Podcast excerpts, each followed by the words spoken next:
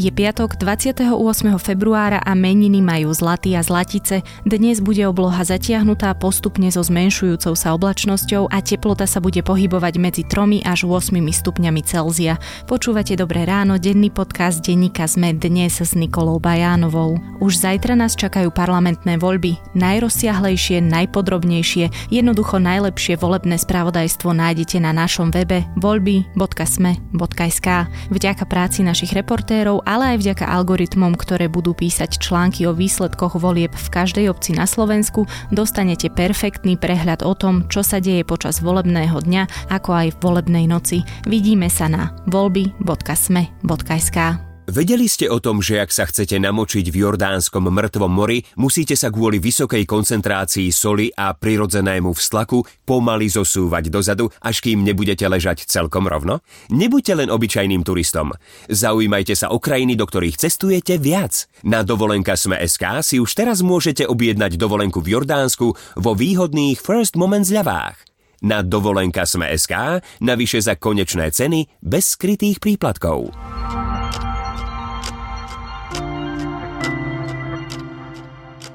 A teraz už krátky prehľad správ. Na troch slovenských medzinárodných letiskách v Bratislave, Košiciach a Poprade sa od dnes musia všetci prichádzajúci cestujúci podrobiť zdravotným prehliadkam. Opatrenie vo štvrtok schválila Bezpečnostná rada pre hrozbu koronavírusu. Náhodné prehliadky sa zase budú robiť na hraničných priechodoch, a to najmä s Rakúskom. Z Viedne medzičasom nahlásili prvý potvrdený prípad nákazy koronavírusom. Pacientom je 72-ročný muž. Informáciu potvrdil magistrát s tým, že muž leží na izolačke vo viedenskej nemocnici. V Rakúsku ide o tretí prípad nákazy vírusom. 116 vedcov, ochranárov a odborníkov podpísalo výzvu za zrušenie zimného festivalu Grape na Martinských holiach. Obávajú sa, že marcové podujatie hlukom ohrozí zvieratá v chránených zónach a to v najhoršom možnom čase. Organizátori festivalu sa bránia a vysvetľujú, že kapacity strediska neprekročia a koncerty budú len v interiéri. Výdavky sociálnej poisťovne za minulý rok boli vyššie ako jej príjmy v bežnom roku o takmer 138 miliónov eur. Poisťovňa skončila s kladným hospodárením len vďaka jej prebytku z roka 2018.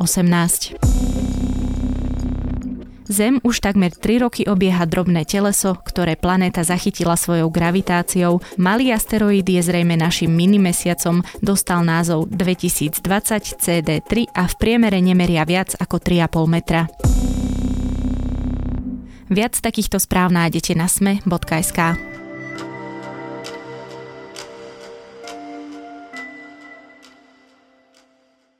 Mýtus o beztrestnosti Mariana Kočnera padol. Vo štvrtok si tento mafián spolu s komplicom Pavlom Ruskom vypočul rozsudok v zmenkovej kauze 19 rokov za mrežami a to s najprísnejším stupňom stráženia. Čo tento rozsudok znamená pre Slovensko a pre spoločnosť, rozobral Tomáš Prokopčák so šéf-redaktorkou ZME Beatou Balogovou v mimoriadnom podcaste, ktorý sme uverejnili vo štvrtok. My sa teraz pozrieme na to, čo Kočnera a Ruska usvedčilo, ako sa bude situácia vyvíjať ďalej a aké to vlastne bolo sledovať v priamom prenose usvedčenie smotánkových postavičiek a kedysi jedných z najvplyvnejších ľudí v krajine, odpovie investigatívny reportér Adam Valček. Vyhrali sme bitku, ešte je pred nami ďalšia dôležitá etapa, lebo možno predpokladať odvolania zo strany obžalovaných. Zvyťazila zákonnosť, spravodlivosť, pravda. Je to, myslím, že veľký deň pre orgány činné v trestnom konaní, pre súd a pre spravodlivosť. Zvíťazili sme nad nezákonnosťou, nad bohorovnosťou, nad tým, že si niekto myslel, že je nad zákonom a že je rovnejší ako rovný. Adam, počuli sme prokurátora Jána Šantu, ktorý hovoril, že zatiaľ sme vyhrali bitku.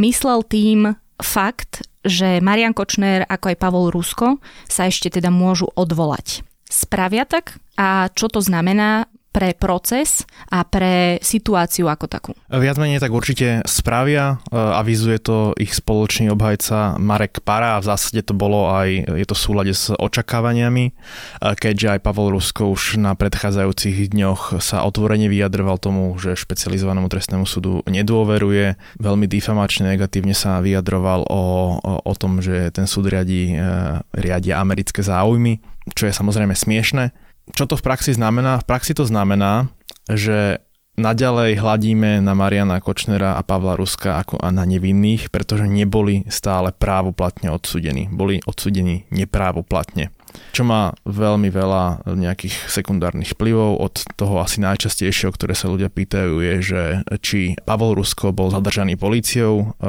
a ide do, do väzby alebo do väzenia. Po vyhlásení rozsudku. Po vyhlásení rozsudku, tak nie.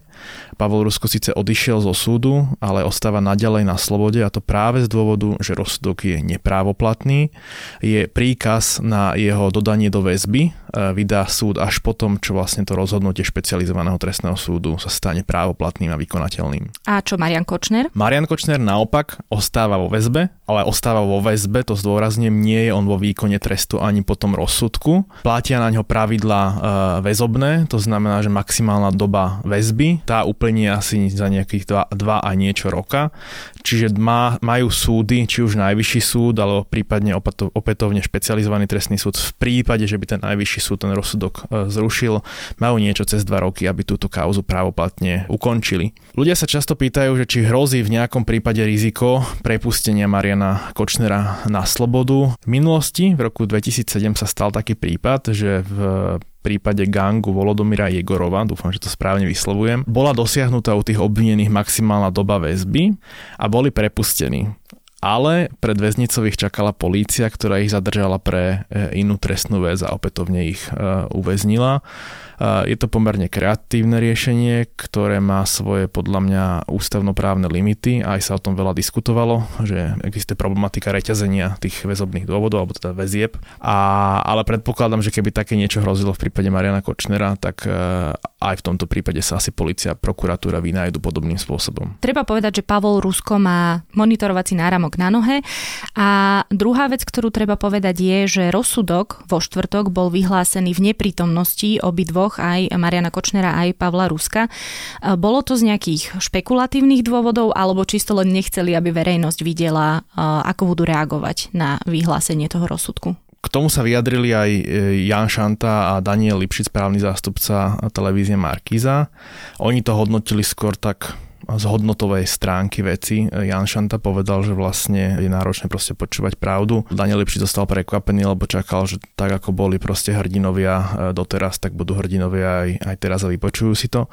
Ja v tom vidím skôr obhajobnú stratégiu, pretože trestný poriadok hovorí, že momentom oznámenia rozsudku obžalovaným sa počíta odvolácia 15-dňová lehota a za oznámenie sa považuje aj vynesenie toho rozsudku, tak ako sme to dneska e, videli. A pokiaľ obžalovaný není prítomný, tak to momentum na počítanie tej 15-dňovej lehoty sa počíta od dňa doručenia rozsudku. To znamená, že ak by tam dneska boli, tak by mali 15 dní na odvolanie a keďže tam dneska neboli, tak tá lehota je diametrálne odlišná, pretože špecializovaný trestný súd má 30 dní na napísanie rozsudku, následne sa ten rozsudok bude e, doručovať tá lehota môže byť maximálne 18 dní, ale policia a prokuratúra zvyknú dávať tú úložnú lehotu na pošte, ako ju všetci poznáme, skrátenú, zvyčajne taká trojdňová a po tých troch dňoch, aj keď si to adresát neprevezme, sa považuje zasielka za doručenú. No a od toho momentu by sa vlastne počítala tá lehota. Čiže viac menej sa bavíme, myslím, že o mesiaci a pol, tak nejak to vychádza. No práve na to narážam, že či ide o naťahovanie času a doplním tú otázku, kam až podľa teba budú schopní v tom odvolacom procese zájsť? Je to stratégia, ja to poviem aj z vlastnej praxe, ja to robím v správnych konaniach. Odvolacia lehota aj v správnom konaní sa počíta od eh, dňa doručenia rozhodnutia, tak ja robím takú vec, že si idem zobrať to isté rozhodnutie do spisu. V tom momente sa ešte to rozhodnutie nepovažuje za doručené. Ja si ho naštudujem a tým pádom vlastne máš ako keby že dlhšiu dobu na prípravu toho odvolania. Hej. Čiže napríklad aj, aj eh, niekedy mesiac namiesto 15 dní, čo je pomerne z pohľadu e, prípravy luxusný čas. Je zjavné, že sa budú venovať vlastne hlavne procesným veciam, to znamená, že ako sa vyvíjal ten proces, e, aké dôkazy boli pripúšťané, zákonnosť tých dôkazov, ale treba otvorene povedať, že napríklad ja som zvedavý, ako sa najvyšší súd postaví k zákonnosti trímy. Čím nehovorím, že je nezákonná, ja sa stotožňujem skôr s názorom, že to je zákonne získaný dôkaz, ale to rozhodnutie najvyššieho súdu bude zásadné možno aj pre ďalšie trestné kauzy, ktoré z tej Kočnerovej trímy vyplynuli. Či už ide o vraždu, ktorá ktorá už prebieha na súde, ale aj iné, ako napríklad zjednodušenie justičná mafia, kde sú začaté trestné stíhania vo veci. Súd sa vyjadril aj práve k tríme, aj k výpovedí Petra Tota. Znamená to, alebo bude táto argumentácia prenosná aj teda presne ako si už spomenul, trebárs do procesu s vrahmi a objednávateľmi vraždy Jana Kuciaka? E, nie formálne a nie jednak jedné, ale samozrejme má to nejakú hodnotu, ale platí zásada, že ten senát v tej vražde je úplne nezávislý a nezávislý aj na iných senátoch špecializovaného trestného súdu a môže tú otázku posúdiť inak. Ale v tom merite veci, v tom jadre, obidva senáty sa zhodujú, že to je zákonne získaný dôkaz, to už povedal aj senát predsedničky Ruženej Sabovej, ktorý prejednáva obžalobu za vraždu. V čom sa trocha líšia, líšia sa v spôsobe, ako sa ten dôkaz vykonával. Zjednodušenie, kým e, zmenkový senát, tak ho tak môžem nazvať, vykonával trímu tak, že vlastne sa vytlačila na papier ten dátový súbor, tá tabulka, ktorú spracovala slovenská polícia a z nej sa z tých papierov sa čítalo, tak senát v prípade vraždy to poňal viac originálne, a nemyslím to nejak pejoratívne, ale originálne na spôsob toho získania. Prišli odborníci z Europolu, ktorí vysvetlili, ako sa k tej tríme dostali, vysvetlili, e, ako sa narába s tým e, hlavným súborom, ktorý ten Europol získal a z toho teraz všetci si budú môcť vyexportovať svoje komunikácie a tie sa budú vykonávať nie na papieri, ale pravdepodobne sa budú premietať priamo z tie digitálne stopy. Čo vlastne povedal o tríme Senát v zmenkovom procese? Tri základné veci podľa mňa, že je pravdivá, to znamená, že nepochybuje e, o, o relevantnom obsahu, ktorý bol čítaný. Ten, ten je pomerne široký a zaujímavý, lebo sa čítala aj komunikácia s Monikou Jankovskou, čítala sa komunikácia s Norbertom Bederom,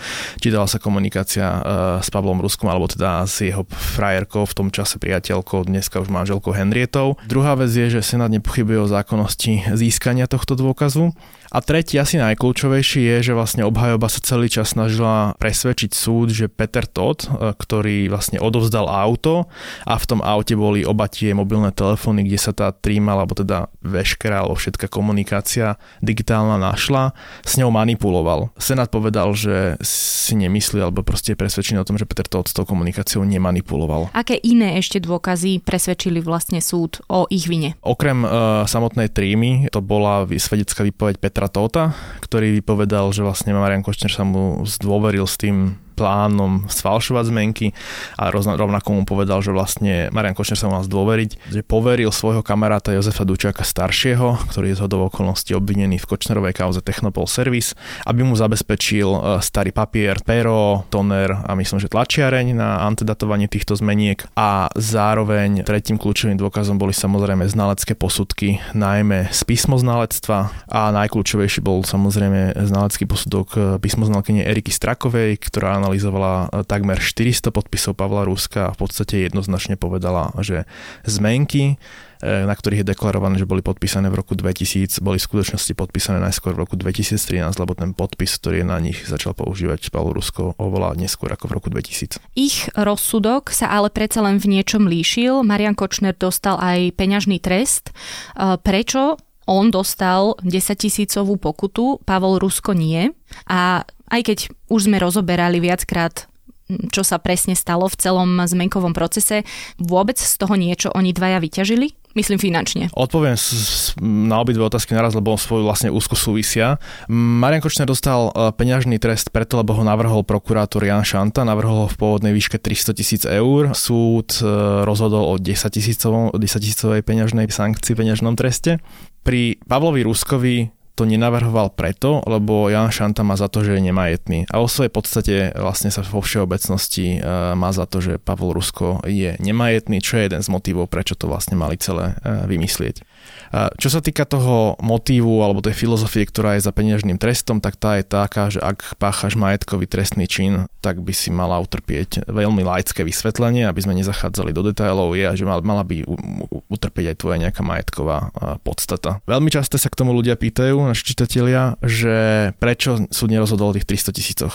To je pomerne zaujímavé, predseda Senátu Emil Klemanič to vysvetlil v skratke asi tak, že neviedlo sa dokazovanie vo vzťahu k bohatstvu Mariana Kočnera.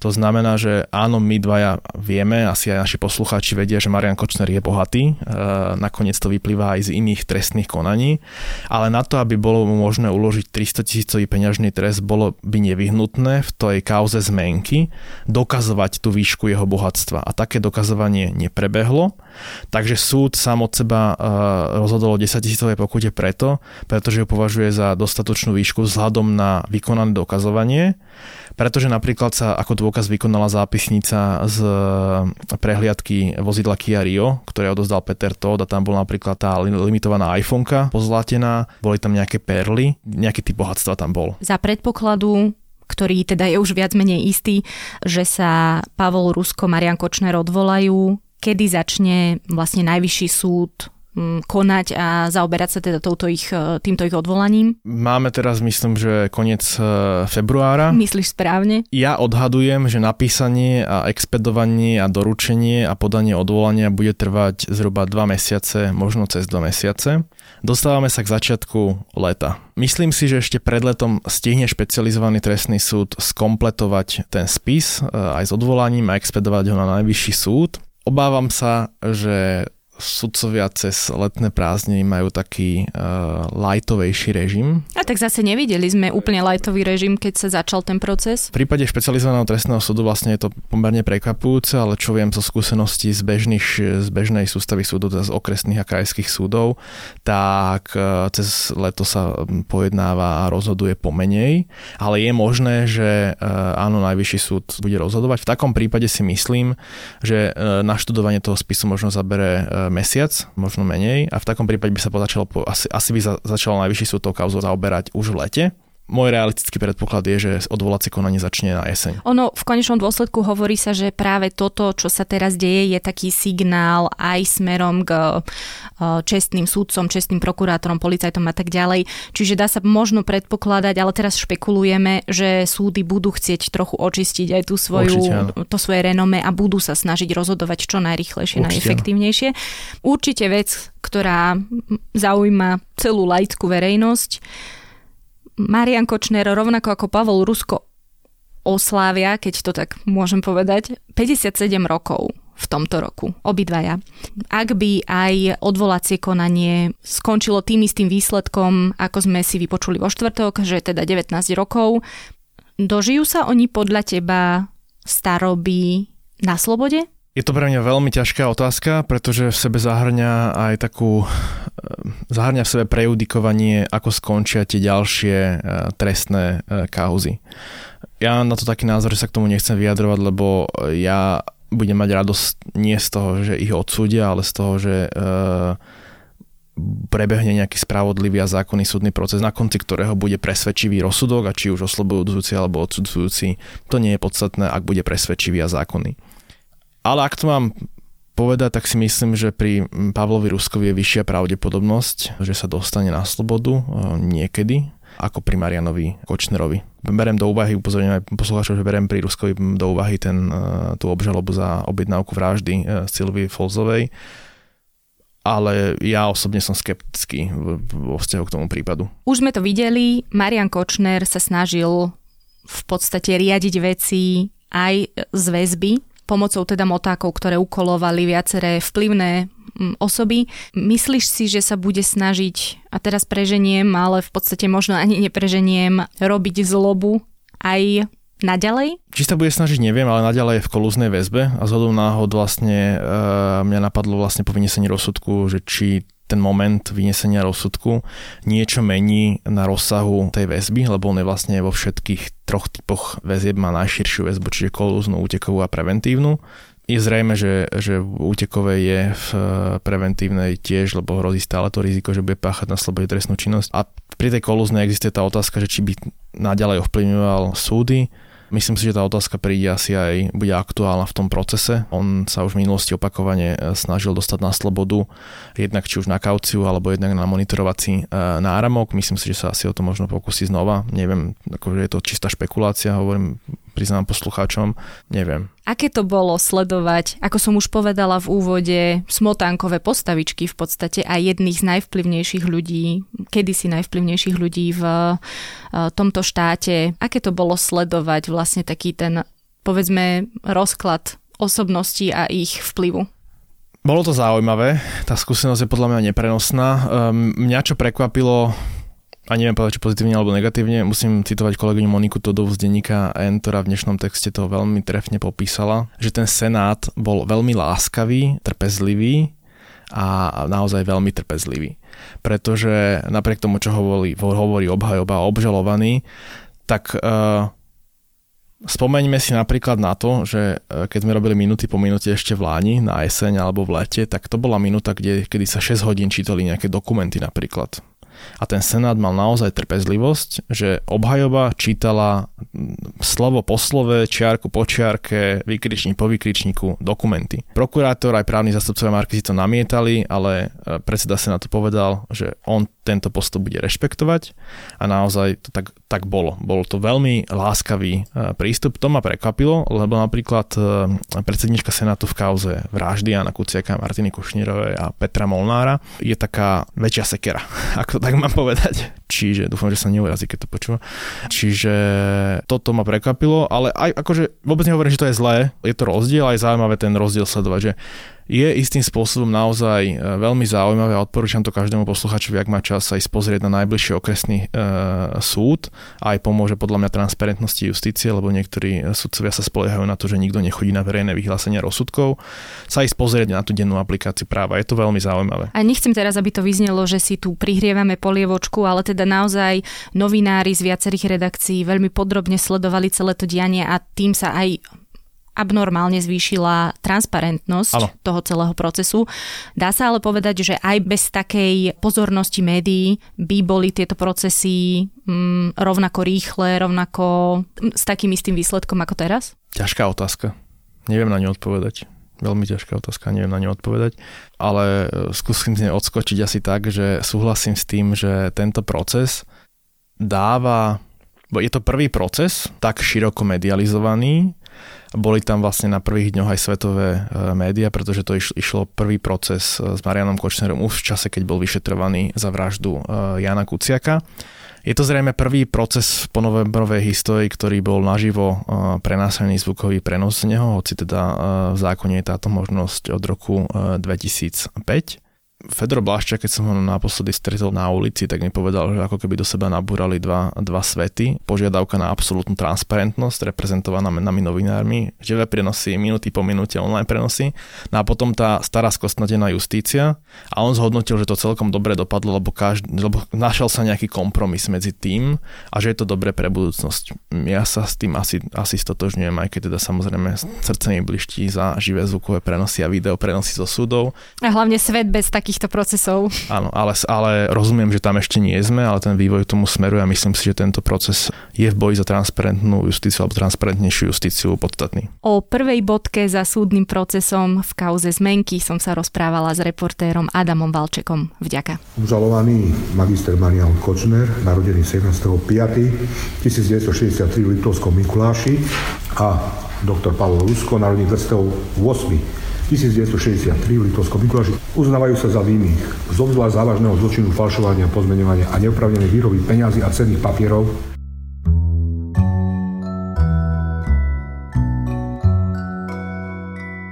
pri voľbách ostaneme aj v dnešnom odporúčaní. Ak chcete vedieť, ako voľby dopadnú, sledujte aj naše volebné štúdia. V sobotu od 22. hodiny bude Zuzana Kovačič-Hanzelová a jej hostia rozoberať postupne prichádzajúce výsledky z volebných miestností a po volebnej noci sa k vám v nedelu o 10. spolu so šéf-redaktorkou Beatou Balogovou a ich hostiami vrátia s hodnotením oficiálnych výsledkov ako aj prognózami toho, čo nás po voľbách čaká. Sledujte nás na našom YouTube kanáli ZME alebo na na zme.sk. A to je už na dnes všetko. Počúvali ste Dobré ráno, denný podcast denníka Sme dnes s Nikolou Bajánovou. Okrem mňa každý týždeň tento podcast pripravujú aj Zuzana Kovačič-Hanzelová, Tomáš Prokopčák, Jana Maťková a za produkciu sú to Jozef Matej, Tomáš Rybár a David Tvrdoň.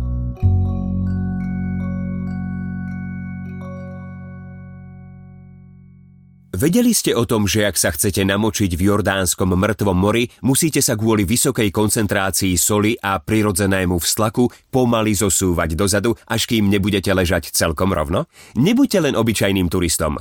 Zaujímajte sa o krajiny, do ktorých cestujete viac. Na dovolenka Sme.sk si už teraz môžete objednať dovolenku v Jordánsku vo výhodných First Moment zľavách.